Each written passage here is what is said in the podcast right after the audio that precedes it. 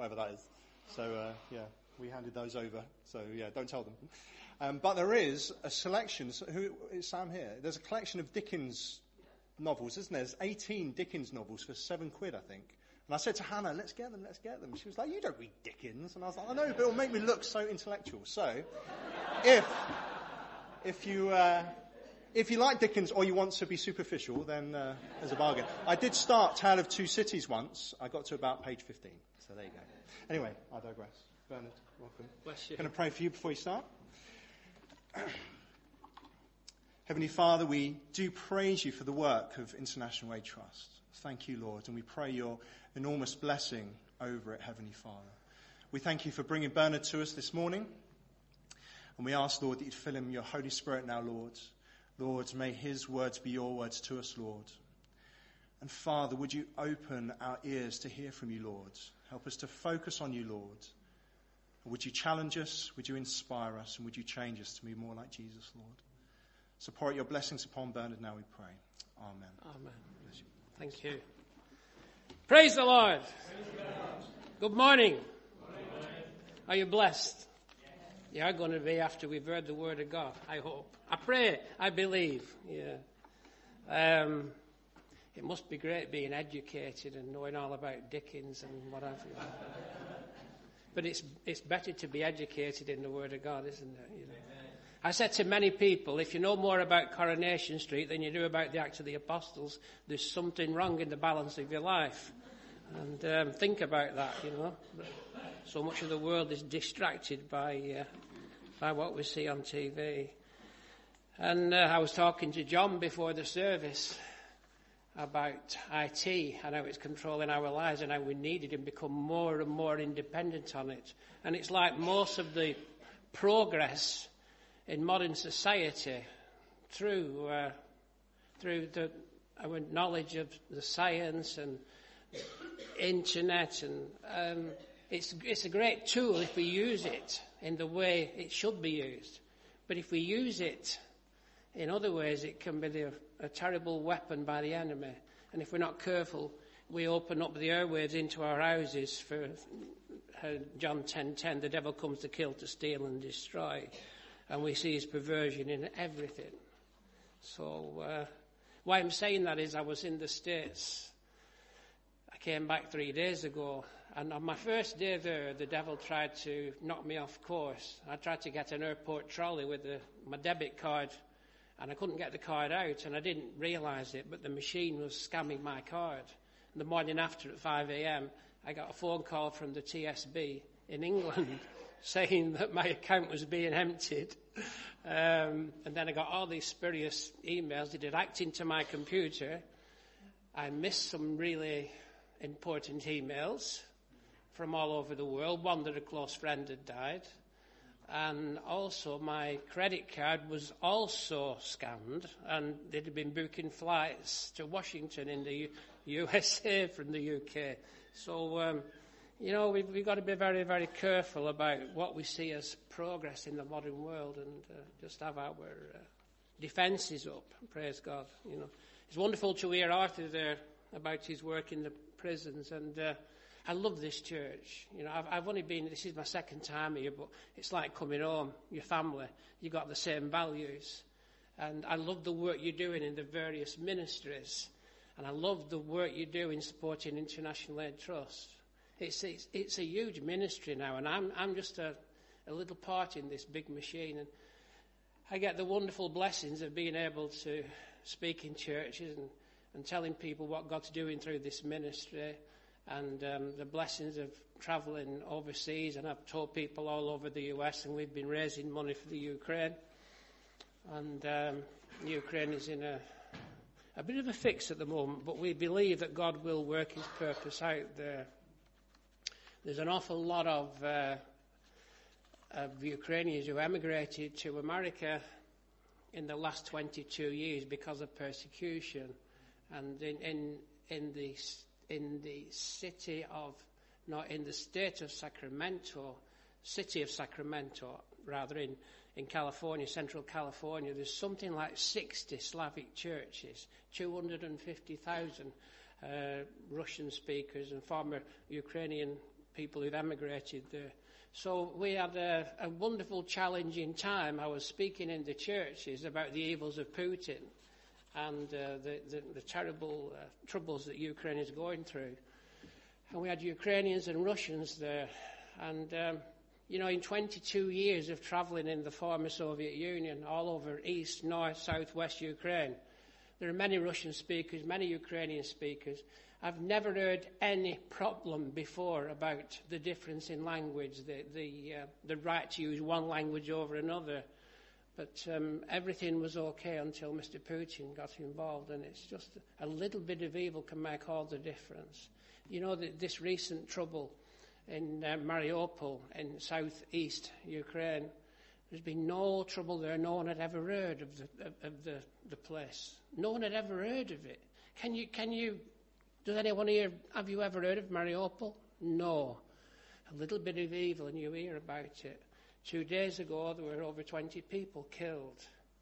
And none of them had ever had any problem before as to their identity, their ethnic identity, whether they were Russians, whether they were Ukrainian speakers. We pray against this evil, and it is evil. Next Wednesday, um, the Wednesday coming, I'll be in Ukraine. I arrive in Kiev. I have a meeting with the, I'm under the authority, and I'm ordained in the Pentecostal Union of Ukraine. We have over nearly 1,700 churches, and we've lost a lot of the churches in Crimea. We've lost them.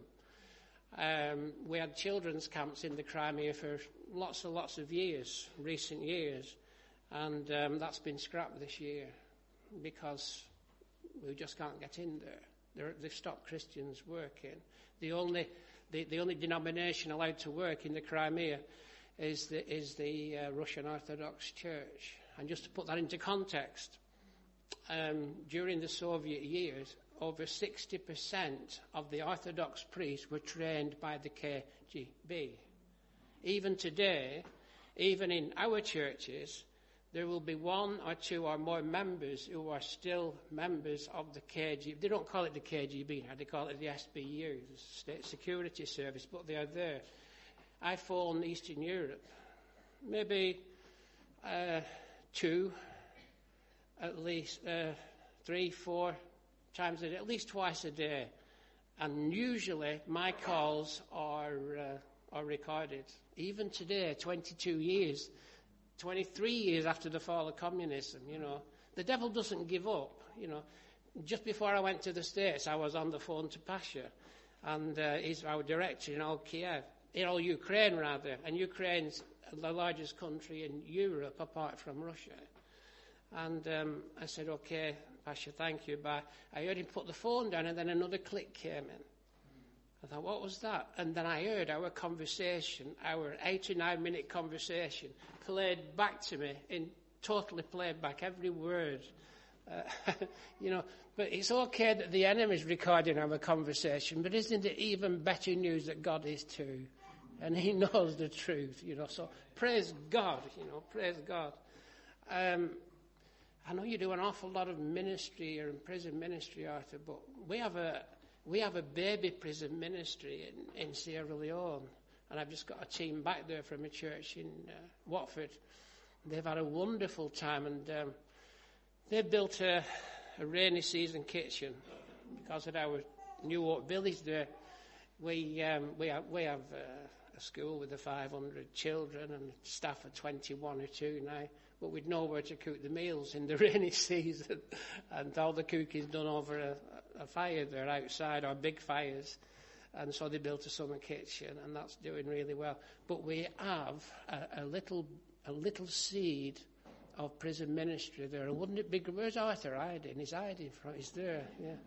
Wouldn't it be great, Arthur, if you took your, your daughter with you to, to, to, um, to really plant your seed of love in that place, you know.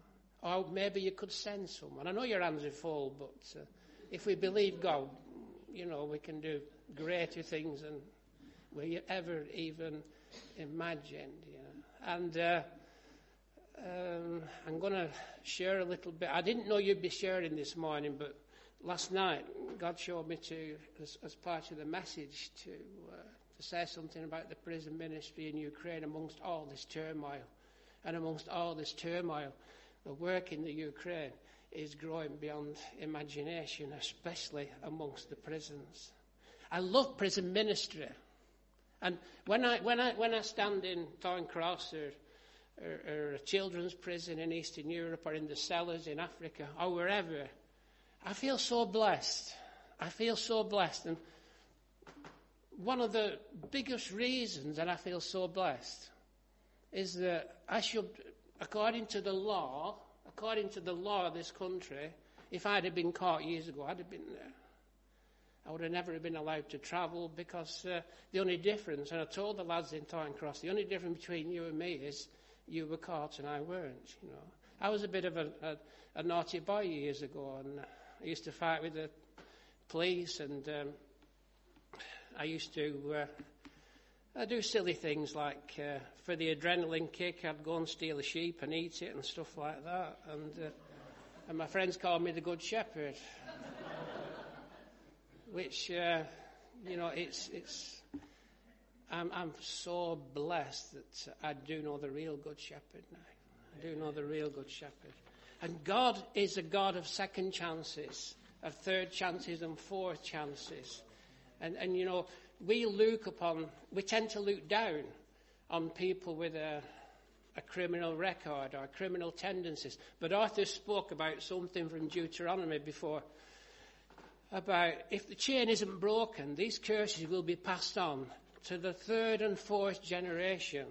But Jesus spoke about taking the axe to the root, didn't he? And you know, what, what, does, what does root mean? What, what's the root mean? Well, from the Latin and, and, and, and Greek context, it means radix or radical. You mean you need radical action. You've got to break that chain. And that's what these dear brothers and sisters are doing in the prisons. They are breaking that chain of evil, cutting it off, cutting it off completely, you know, so that there is the next generations will be blessed from above. And because my, because I didn't become a Christian until I was 42 years old, um, I had serious problems with my own children. I had five kids, and we were they were raised in Catholic schools because I was born into a Catholic family, and so was my my wife, and um, we uh, we struggled quite a bit. And all they had seen from me was that I was a poacher, I was a fighter, I was in trouble and stuff like that. And you know, I used to poach things. This is actually true. I'm, I'm trying. I, I'm not glorifying any of the stupid things I've I've done in the past. My fervent wish was that Lord, why didn't I get it sooner? I could have done so much for you. But Scripture says that the, the Lord will give you back the years that the locust has destroyed.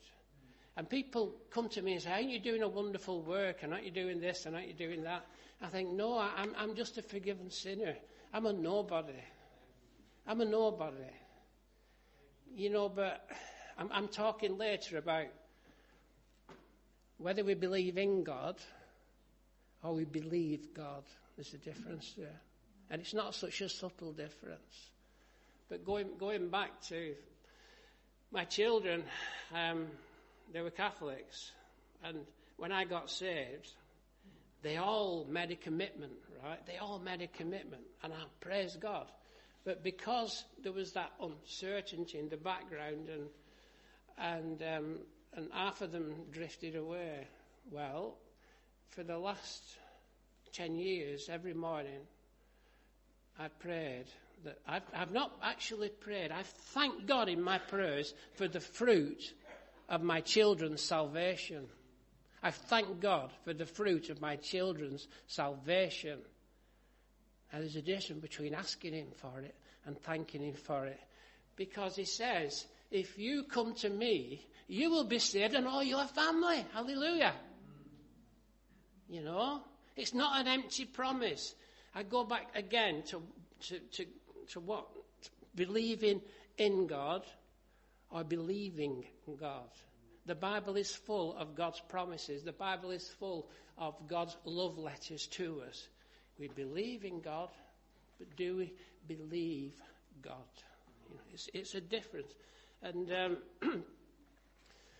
And um, a month ago, one of my children, um, one of my daughters, she she'd just broken contact with me. You know, she just there was no communication, none whatsoever. And a month or five weeks ago, she got in contact, and praise God, she's back in church. She's stronger than ever, and and that's that's God's promise coming true. Yeah, it's so easy to be negative, isn't it, and say, um, "Oh well, they won't bother with me because I'm a, a Christian, so let's get on with what we're doing." But we have the right to be called children of God. Scripture tells us that. And if we are children of God, our children are children of God. God has no grandchildren. We are all His children. And if we believe for ourselves, we should believe for our children. Praise God. You know, um, it, it's, it's silly to, to dwell on the past. Our future is not our future is not even on this earth. We are citizens of heaven. Praise God. Praise God. You know, there was a, a guy called Billy Bray, Cornish tin miner. Who's heard of Billy Bray? Oh, praise God. Praise God. Well, you're blessed already, but this, this other lot don't know anything about you. Billy Bray was a bit of a drunkard, and um, he was a Cornish tin miner, and he spent most of the 12 hours or more underground mining tin, and when he came out, he he, he drank all his wages on booze and then he got saved. And he was so blessed that he'd come out of that darkness into light. He was so blessed. And every service he went to, every chapel he went to, he couldn't keep still in his seat. And, and he was, praise the Lord, hallelujah, glory to God. And he was jumping up and really, really enjoying himself, you know. He'd met the risen Christ, you know. He didn't just believe there was a God, he believed in God's promises. That all the rubbish he'd ever done had been washed in the blood of Christ, and it was going forward. Hallelujah. And, um, and the elders, uh, who were uh, methodical Methodists, they said to him, uh, Billy, we want to talk to you. Billy, we, you know, uh, we know you're, we, we know you're excited about God, but let's, um, uh, we want to calm you down a bit. And we've noticed that your, your boots are falling to bits. And uh, how would you like a new pair of boots? He said, Oh, I'd love that. And they said, Well, if you promise to keep quiet, if you promise to keep quiet, we'll buy you a new pair of boots. Yeah? And he said, Okay, okay, I'd love a pair of boots. So they got him the new pair of boots. And the following Sundays, he's in his chair and the preacher started. And um, he was bringing the gospel alive, and Billy was sat on his hands and he couldn't move. And then all of a sudden he jumped up. He said, Boots or no boots, praise the Lord, hallelujah. now that's, that's how we should be today, isn't it? Eh? Isn't that how we should be today? Yeah? You know, God doesn't, God doesn't want us all to be yeah, mm, that's okay. Yes. He wants us to be excited and happy with the Word of God, with what He's promised for us, with what He's promised for our families, with what He's promised to do through us. Because we can do all things through Christ who strengthens us. We can do all things. You know? So many people get saved and they think that, um, that's it, I'm saved now, I'm going to heaven and that'll do me. That's not really what God, that's, that, that's, that's going back to believing there is a God, but not believing God. There is a difference. Hallelujah. There is a difference.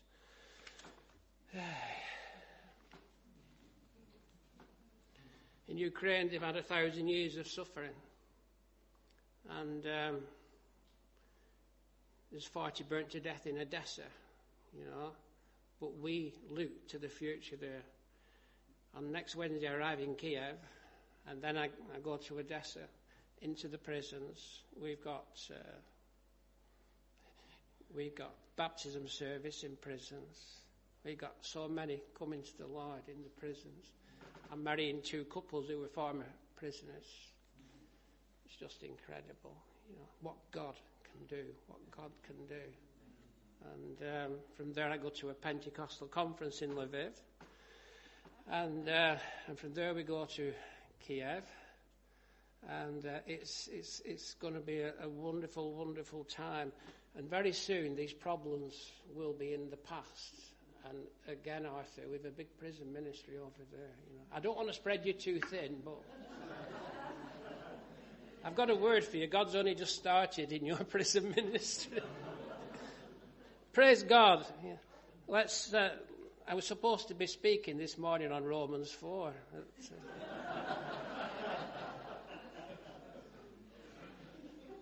anyway, Romans 4 begins at the wrong place. Whoever, whoever, when, when the Bible was written, when the New Testament was written, there wasn't chapters, there, there weren't scripture numbers.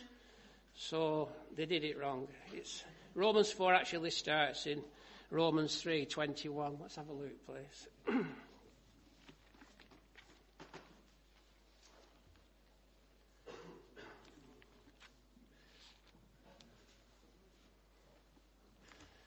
But now a righteousness from God apart from law has been made known, to which the law and the prophets testify. This righteousness from God comes through faith in Jesus Christ to all who believe. There is no difference. There is no difference, for all have sinned and fall short of the glory of God. All have sinned. Every one of you here, every one in the world, all have sinned. And are justified freely by His grace through the redemption that came by Christ Jesus. God presented him as a sacrifice of atonement through faith in his blood. He did this to demonstrate his justice because in his forbearance he had left the sins committed beforehand unpunished. He did it to demonstrate his justice at the present time so as to be just and the one who justifies those who have faith in Jesus. Praise God. Let's go on to chapter 4. See, this is, this is chapter 4. Paul's now saying, after he's said this in chapter 3, what shall we say then that Abraham, our forefather, discovered in this matter? If in fact Abraham was justified by works, he had something to boast about, but not before God. What does the scripture say? Abraham believed God and it was counted to him as righteousness. Now, when a man works, his wages are not credited to him as a gift, but as an obligation. Praise God. We'll stop there. We'll stop there a minute. Abraham believed God, and it was counted to him as righteousness. It's just belief. He didn't believe in God, he believed God. Yeah? He believed God. Big difference, friends. I'm, I'm going to keep emphasizing that, you know. It's powerful statement. Powerful statement. He believed God because God had spoken to him. It wasn't just some abstract idea. I mean, there's, there's, a, there's a lot of false religions in the world who believe in their own gods, you know. But when God speaks to you, when we believe God, we can see massive changes, massive changes. And to Abraham, it was his closest friend speaking. It was his father. Just today, like we can call him Abba, father, Papa. You know, just like, just like your best friend only is your father too. You're speaking to him, you know, and he speaks to us. So we're not believing in the God, we're believing what he says to us, to us, to us. you know, there was, uh, there was, there was a, a, pastor in Greece. He was actually a, a Catholic priest, a fiery Catholic priest, years ago. And the crops were failing. They were really failing. And they'd had no, no rain, you know. And um, he got the flock together and he said, all week, he said, I, I want you to fast. He said, I want you to fast and pray. And then when you come back next Sunday, he said, we'll do this for next six days, and then next Sunday we'll come back, and um, I want us all to thank God for uh, for his, his, hearing our prayers. And um, so they went away, and the following Sunday they came back, and he looked at him, and he looked so angry. He said, "I'm not going to give thanks to God for your prayers." And they said, "Why? We, we've been fasting." all week. We've been fasting all week uh, and, and, and, we've been praying. Why won't you pray and thank God for the, for the rains? He said, Where are your umbrellas? Where are your umbrellas? You thought, he, he took that faith a step farther. He took believing God a step farther, you know. If, if they'd have really believed God the way that that pastor had, they'd have had the umbrellas ready. You know, when Abraham was in the desert, and um, uh, if, if God had said, it's going to throw it down, he'd have run for cover, you know, because he believed God, you know. It, it, it's that simple. That's sim- It's like when we hear God's voice, and brothers and sisters, He's speaking to every one of us on a daily basis, and some of us don't want to listen to Him. Some of us think, that can't be God. He wouldn't say that to me, you know. But listen again on that still small voice.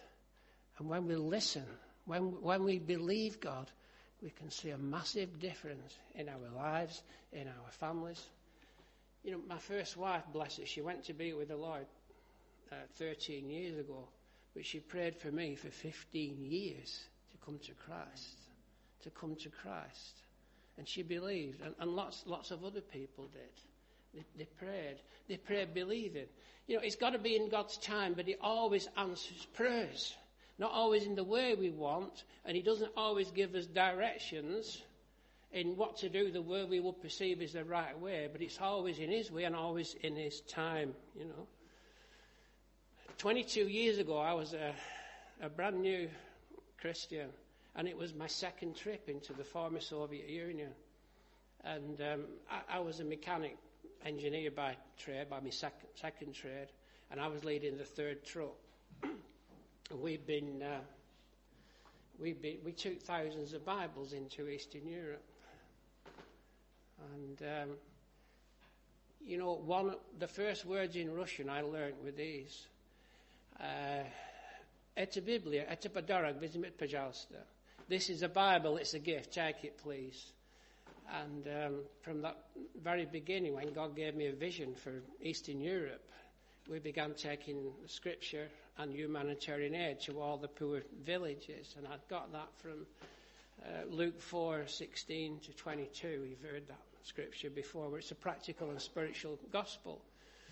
And um, but we were on our way back, and we'd had a few thousand Bibles, and I had 5,000 Bibles left between the three trucks. And I was in the front, and I'd been a Christian a matter of months. And we were, we'd been praying. We said, Lord, we've gone to all this trouble of getting these Bibles sponsored from China. They've shipped them over to the UK. We paid for them to be printed in China, shipped them to the UK, got them sponsored in all the schools and churches and we're bringing them back. This can't be right. That I was in the lead truck, and the others were ancient Christians who were with me. You know, they were, they, they, they all had beards, and I didn't. And at that time, I thought to be a Christian, you had to have a beard. But, and the Holy Spirit spoke to me. He said, "Stop your truck here." And we're, we're coming to the last city before you leave Ukraine for Poland. And I looked round, and there was nothing. It was just like an industrial centre of a city, and big warehouses and apartment blocks on each side, no sign of civilization, not one person. I said, What? He said, this, this was an audible voice in my head. He said, This is where I want you to give the Bibles out. So I stopped the truck feeling a bit foolish. And um, my, my partner in the truck said, Why have you stopped? I said, This is where we have to give the Bibles out. And he said, But there's nothing here. I said, I know.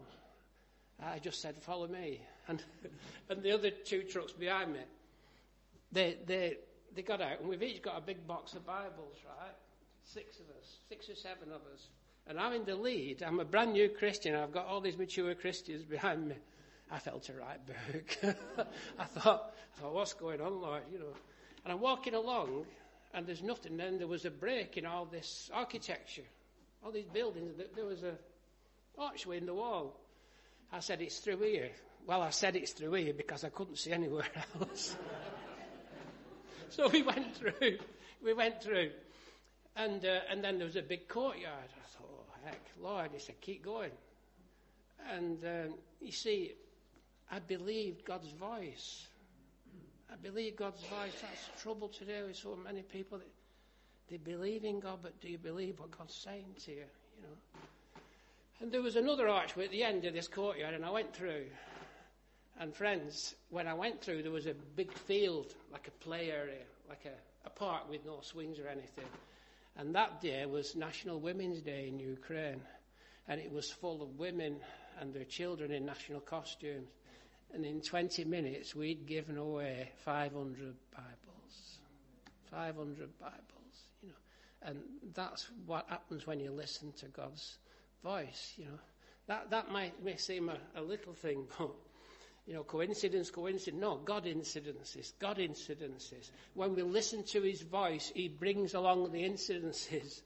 And if you fit up, if you align with God, got what's, with what God's telling you to do, we see a big difference. The following trip, I thought, we're not going to, that's not going to happen again, surely. You know, that won't happen again. And it didn't. We only had 50 Bibles left at this time. We had, a box with 50 Bibles in. And we got to nearly the same place again. And I'm thinking, well, you know, Women's Day today, we've only 50 left. And, and Lord, what do you want? he said, uh, pull in for fuel here. There was one filling station, one filling station. And at that time, you couldn't buy much fuel from filling stations. You had to buy it from men at the side of the road with 45 gallon uh, drums.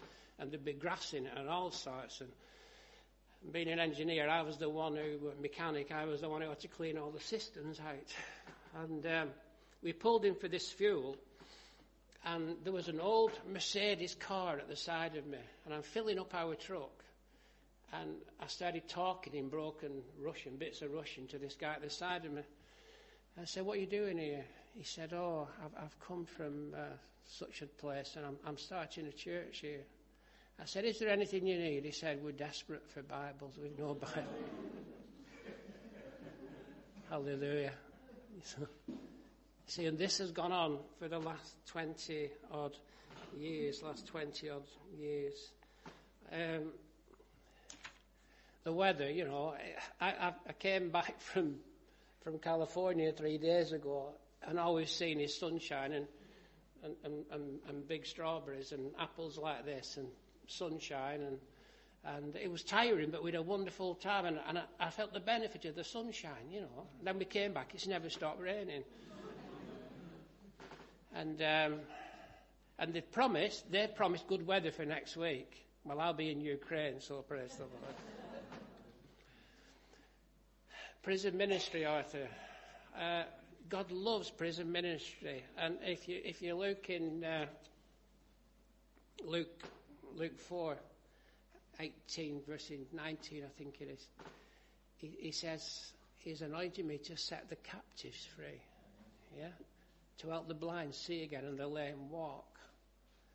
And we've seen so many churches founded with ex prisoners who the world's given up on. In five days, I'll be in Odessa In six days, we'll be opening another church there. And in the last year, that'll be the fifth church, sorry, fourth church in the last year we've opened with former prisoners as the pastors. And 80 90% of their congregations are former prisoners. Praise God. You know, there might be some of those amongst you who think that um, well, they must be bad people. Da, da, da, you know, that scripture we just read from Romans six twenty three says all have sinned and fall short of the glory of God. There's not one of you worthy, not one of you. We're saved by grace through faith, nothing that we've done. And that's one of the major points that Paul focuses on all through his ministry. He knew it because he, said, I'm the greatest of sinners. Paul admitted it. I've admitted it. Let's all admit it. Without God's grace, we are nothing. And that to me, when I see these churches, it's wonderful. When I see people healed of AIDS, when I see them married with children and thriving, and they're part of an ever growing family, that comes from believing God's word. Hallelujah. Believe it. Don't believe in God. Believe God. His promises for you, your life, your children. You know, You're never too old. Abraham, how old was he? Nearly 100 years old. His wife was 90. And one, when in, in that, following that, so there's more of that uh, Romans 4 there, he talks about when God told Abraham he was going to be the father of many nations. What did Abraham do? He didn't, uh, he said, no way, no way, no way I'm going to do that. I'm 100 years old nearly, my life's over, my, my wife is 90, there's no way I'm going to do that. What, what do you think Abraham did when he got that news, when God spoke to him? Do you know what I think he did? I think he started making a crib, a cradle, yeah, even though he was 90. And when he told his wife, she might have thought, there's no way, no way that. She, maybe she said there's no way. She didn't have perhaps the same relationship with God as Abraham did. But, but she changed her mind when she was pregnant. You know, and if we put our trust in believing what God says, we'll change our mind when that fruit of His love becomes pregnant in our lives, becomes a fact. Mark chapter 4, he says that first you plant the seed, then the stem comes, and then the leaf, and then the full grain will appear. It's all in God's timing, but when He says it, I believe it, so let's do it. Let's do it. Uh, about four years ago, we were we were baptizing in the prisons in, in Odessa, and it was we had we had services booked for Friday and uh, Saturday and Sunday. On Saturday, it was in the men's prison inside, so it didn't matter about the weather, but it was May, and it was terrible weather, terrible weather. The skies were black and grey, and rain came down. When it rains in Odessa, you know about it. There's, there's floods and over the top of cars. And um, I'm thinking of this inside the men's prison, and that was okay, we recovered. But the day after, in the women's prison, we didn't have the facility inside, and we had a big inflatable pool outside in the yard, in the exercise yard. I said, Lord, this is good. It's a wonderful. I didn't want to be too negative and tell God off for the weather, you know, but I said, Lord, this is good today. We've seen these salvations, these killers giving their lives to Christ, but tomorrow we're outside and um, what about a bit of sunshine, Lord? We, we, I'm sure we'll have sunshine, Lord, you know. And I didn't know it, but others, another of my friends had been praying. The day after, I woke up at half past seven, and it was just the same. The rain was pouring down, and um, we drove up to the prison doors, gates, women's prison. I can still see it in my mind's eye now. And as we approached the gates, the clouds parted over the prison. Look at me. I'm telling them, the clouds parted over the prison and the sun poured down. And we drove in and we set the sound equipment up. We sent the amps up, the guitars and the praise and worship team like we've had this morning. And for three hours we had wonderful sunshine and 20, 20 odd ladies were baptized. And, uh, and as we packed the equipment up into the, I, mean, I can still see it, putting the stuff in the boots, putting the stuff in the boots of the cars, the clouds closed and the rain came down. When we believe God, He provides. He loves your church, but He's going to do even greater things amongst you. He's going to do even greater things. We just got to believe what He says. We already believe God.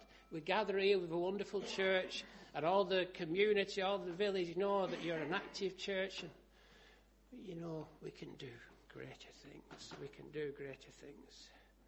You know, I'm just going to go back to to prisons, Arthur. I bet you're glad I came this morning. I'm glad you came anyway, so I don't care what you think.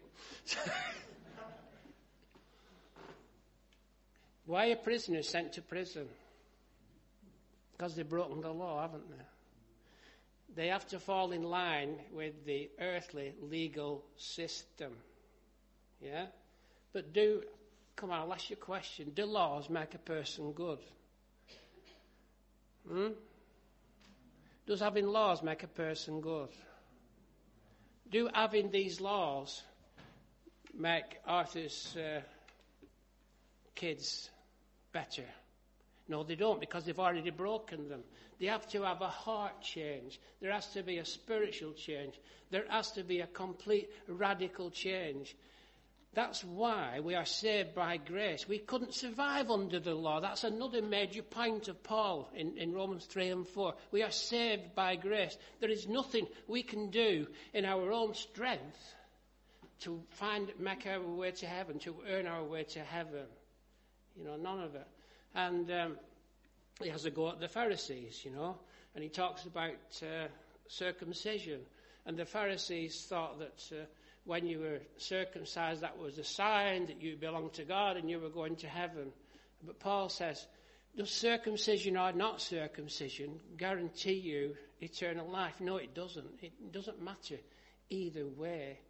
It, it, it's a heart change. It's the circumcision of the heart. It's a circumcision of the heart. It's a change in our heart, our very being, our spirit. And that comes about by not believing there is a God, but believing what God says. Praise God, praise God. You know, um, and so many people are working in these ministries, bringing change. Yeah, and and, and let's not let's not beat about the bush myself and all our wonderful teams around the world working in prisons, they're doing a fantastic job inside prisons, right? But there is many like me who never got caught. And they're in the prisons of their own creation outside, and they still need the Word of God. They still need you to go and visit and set them free and break that chain. Even in your own families, you can make a difference. Don't give up on your families. You know, in Acts when the uh, Philippian jailer, he said, uh, what must I do to be saved? And he said, believe in the Lord Jesus Christ and you and all your family will be saved. Believe what God says and you will be saved. Thank God for the fruit of your children's salvation and they will be saved. it says in Ephesians uh, 2 verse 8, this is Paul again. Paul was such a, a wonderful, wonderful. He's, uh, for by grace you have been saved through faith. That is not your own doing, but it is a gift of God. We are saved by grace through faith. you know, when, when Abraham was told by God, to take his son and sacrifice him. He didn't say, oh, I can't do that, God.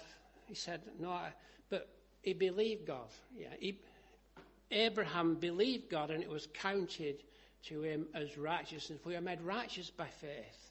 Not what, not what we do. We, we are saved by grace through faith, but we are made righteous by that faith. Abraham went up on the mountain and was, he was going to sacrifice his son.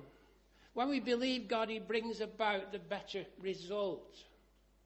And he was just about to sacrifice his son when uh, God said, Don't do that. I've provided. I've provided. And there was a ram in the thorn bush. You see, the Old Testament is the New Testament hidden. The New Testament is the Old Testament revealed. It's one book. You know, it's all leading to the Messiah. It's all leading to Christ's coming it's, it's all leading us to meet the Saviour and believe on what God says He will do through the Saviour. And when God provided that ram for Abraham, that was like a, a shadow of things to come. We don't have to do it ourselves. He's going to provide the ultimate, the, the, the, the perfect Lamb of God who takes away the sins of the world if we let him. 2 Chronicles 7:14 says, if my people who are called by my name will humble themselves and seek my face, then I will hear from heaven and heal their land. And where does our land start? In our families. In our families, brothers and sisters, in our families. You know, let's not try to evangelize the world and neglect praying, thanking God for the fruit of our children's salvation. And don't give up. Never give up. Never, ever give up. God didn't give up on us. God never gave up on us. He never will give up on us. We're His creation.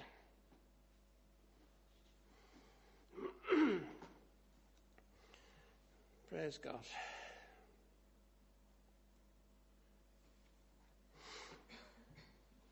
Let's look at uh, some others who believed. When Noah was told there'd be a, a huge flood, yeah, he, uh, what do you think he did? He, did? Did he try to flee to the highest mountain? Did he try to save his, his family? No, he told the people this, this is what would happen. And he began to build a heart right away. He believed God. And he was saved and his family was saved. When Moses was told by God to lead the people into the promised land, he didn't panic and said, I can't do this. I can't defeat the Pharaoh's armies and I'm, I'm nothing. He went to Pharaoh and said, let my people go. Let my people go. That's what happens when you believe what God is saying. He gives you a power.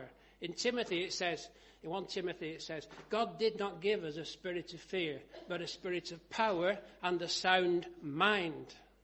Power and a sound mind. We are children of God. We shall be afraid of nothing. and King David, as a boy, um, young boy, he was uh, told by God, go down there and defeat Goliath, this like nine foot tall monster. He didn't run away. He said, okay, lad.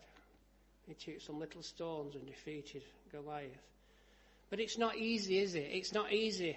There's always a consequence. The devil never gives up. He knows which strings to pull and which buttons to press. And all these people we're talking about, they all came up against opposition and problems afterwards. Look at King David. He, he ended up sending one of his best friends into the front line to be killed because he fancied his wife. But God said he is a man after my own heart. You know, we're not saved by what we do, we're saved by grace through faith and listening to God. You know, look at look at the wonderful prose that David wrote. You know, God takes something bad and squeezes all the dirt out of it and brings out beauty and purity and righteousness through faith.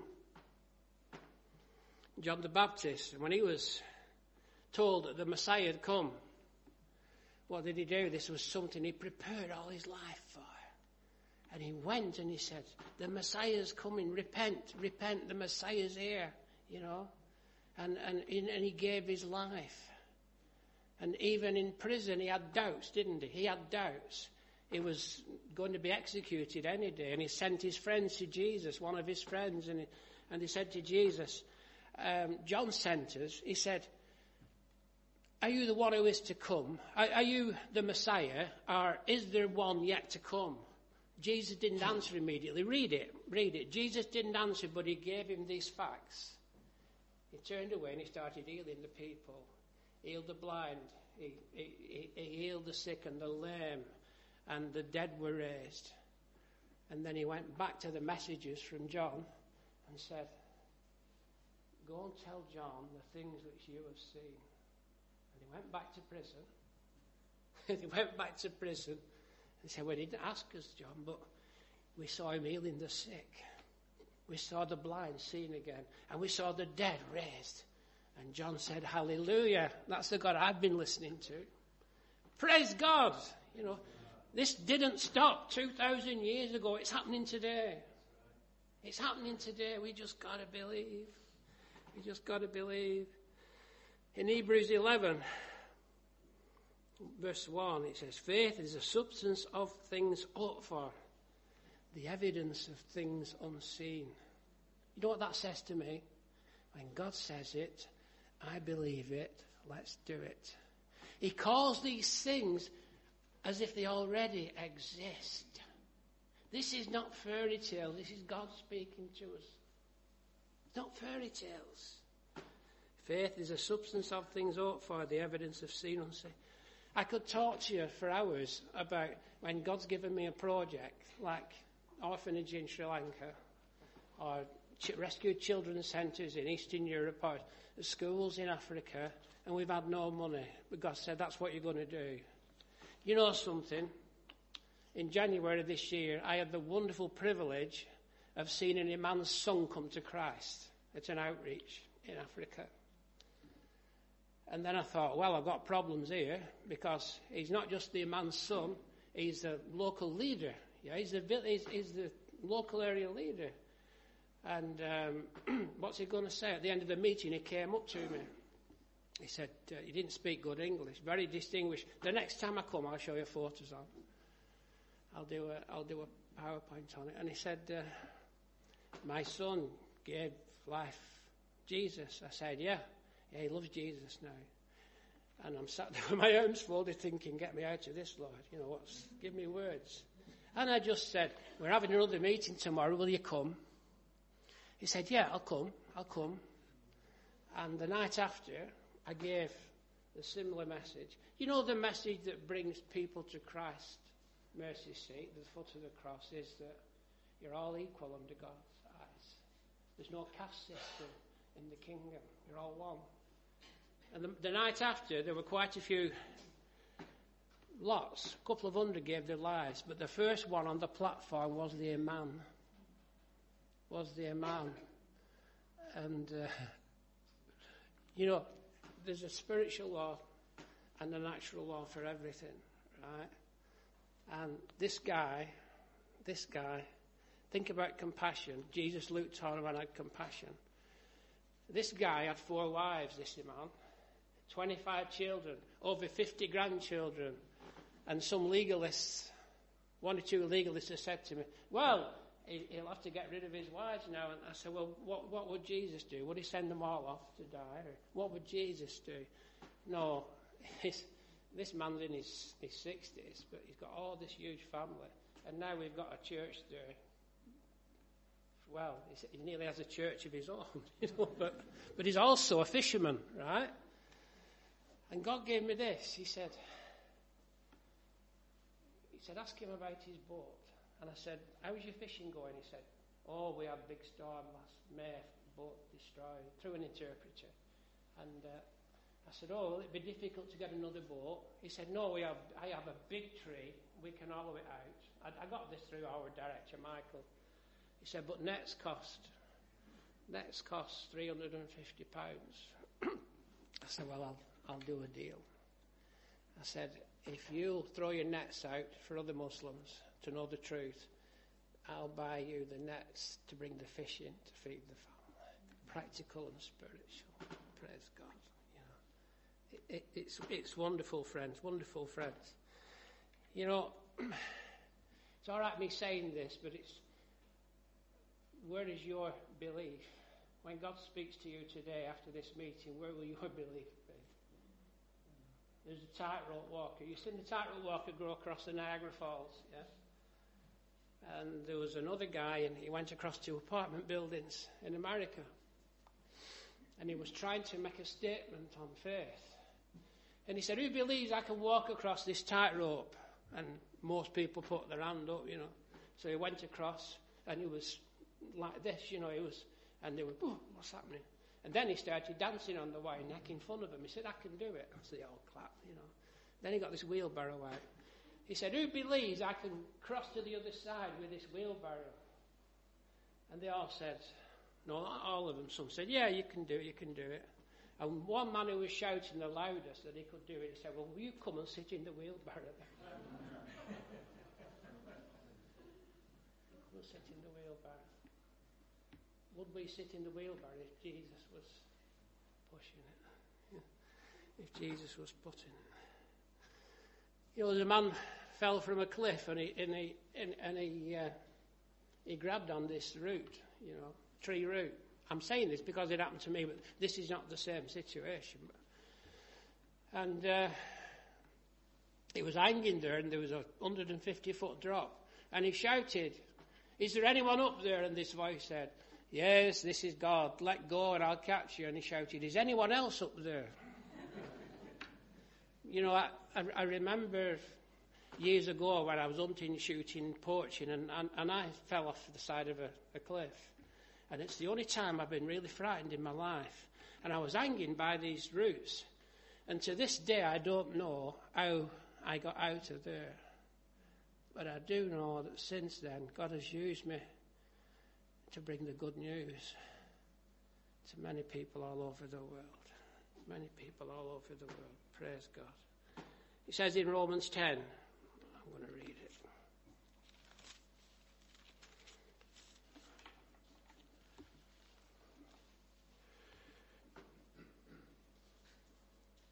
Romans 10, verse 8. What does it say? The word is near you, in your mouth and in your heart. That is the word of faith. Word of faith. Paul keeps going on about faith. Word of faith in your heart. That God has raised him from the dead and you will be saved. For with the heart one believes unto righteousness. Our belief gives us righteousness before God. Our faith gives us righteousness. There's nothing we can do to do it ourselves, you know. You can paint the church, you can clean the carpets. These are all wonderful things. And uh, I'm, I'm, not uh, being derogatory about that because some of the cleaners and painters and cooks in our churches all over the world, they'll have higher places in heaven, I believe, than some of our pastors and bishops. I really believe that. For with the heart one believes unto righteousness, and with the mouth confession is made unto salvation. For the scripture says, Whoever believes will not be put to shame. There is no distinction between Jew and Greek, for the same Lord over all is rich to all who call upon him. For whoever calls on the name of the Lord shall be saved. Praise God. Praise God.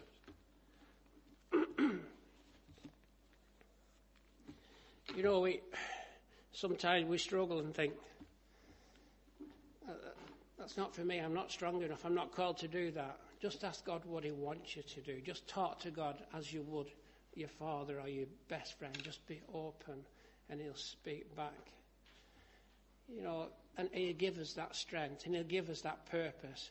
And there's not many people, there's not many people who will, who will take that on board and believe. You know, if, if you look in, in Numbers 13, when Joshua and Caleb were sent with another 10 into Canaan, into the promised land. And they were sent as, as spies or agents. And the 10 came back and said, We'll never do this. We'll never do this because the people there are huge, you know. Okay, they've grapes like apples and they've huge harvests of this and that and the olives are wonderful and it's just a wonderful green land. But the inhabitants are like giants. And they'll treat us like little ants. They'll squash us. We can't even begin to go there. But Joshua and Caleb came back, two out of the twelve, and they said, Yeah, there's problems. We can take it. God's promised it. That's what God says. We can do it. God bless you. Thank you. Let's pray.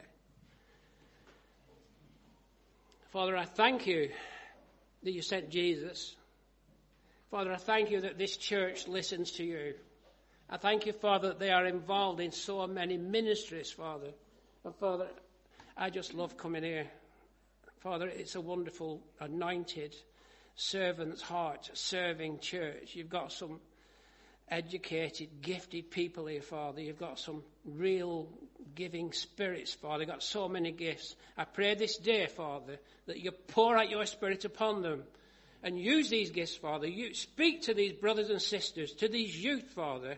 Father, I pray that um, uh, we claim the future of the youth in this church, that they would go out, Father, into this land, into this village, into this county, and tell others of the good news of Jesus Christ, Father. We claim that now because we, we, we take your word as truth, Father. We take your word as truth, Father. And we believe and Father, just bless these people, bless their giving hearts, bless their ministries, Father, and bless the truth of your word which you have planted in this church. Amen. Thank you.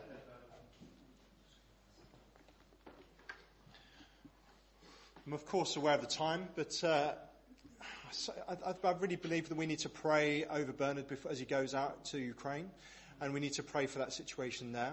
So let's just take a moment to do that before we officially uh, Sorry, bring our I time together looked to at the close. time. I do apologise. No, no, no. Uh, that, I didn't say that because of that. Okay, so if you want to pray for Bernard, please pray out loud. Please pray nice and loud so we can hear and respond together. If you want to pray, just pray.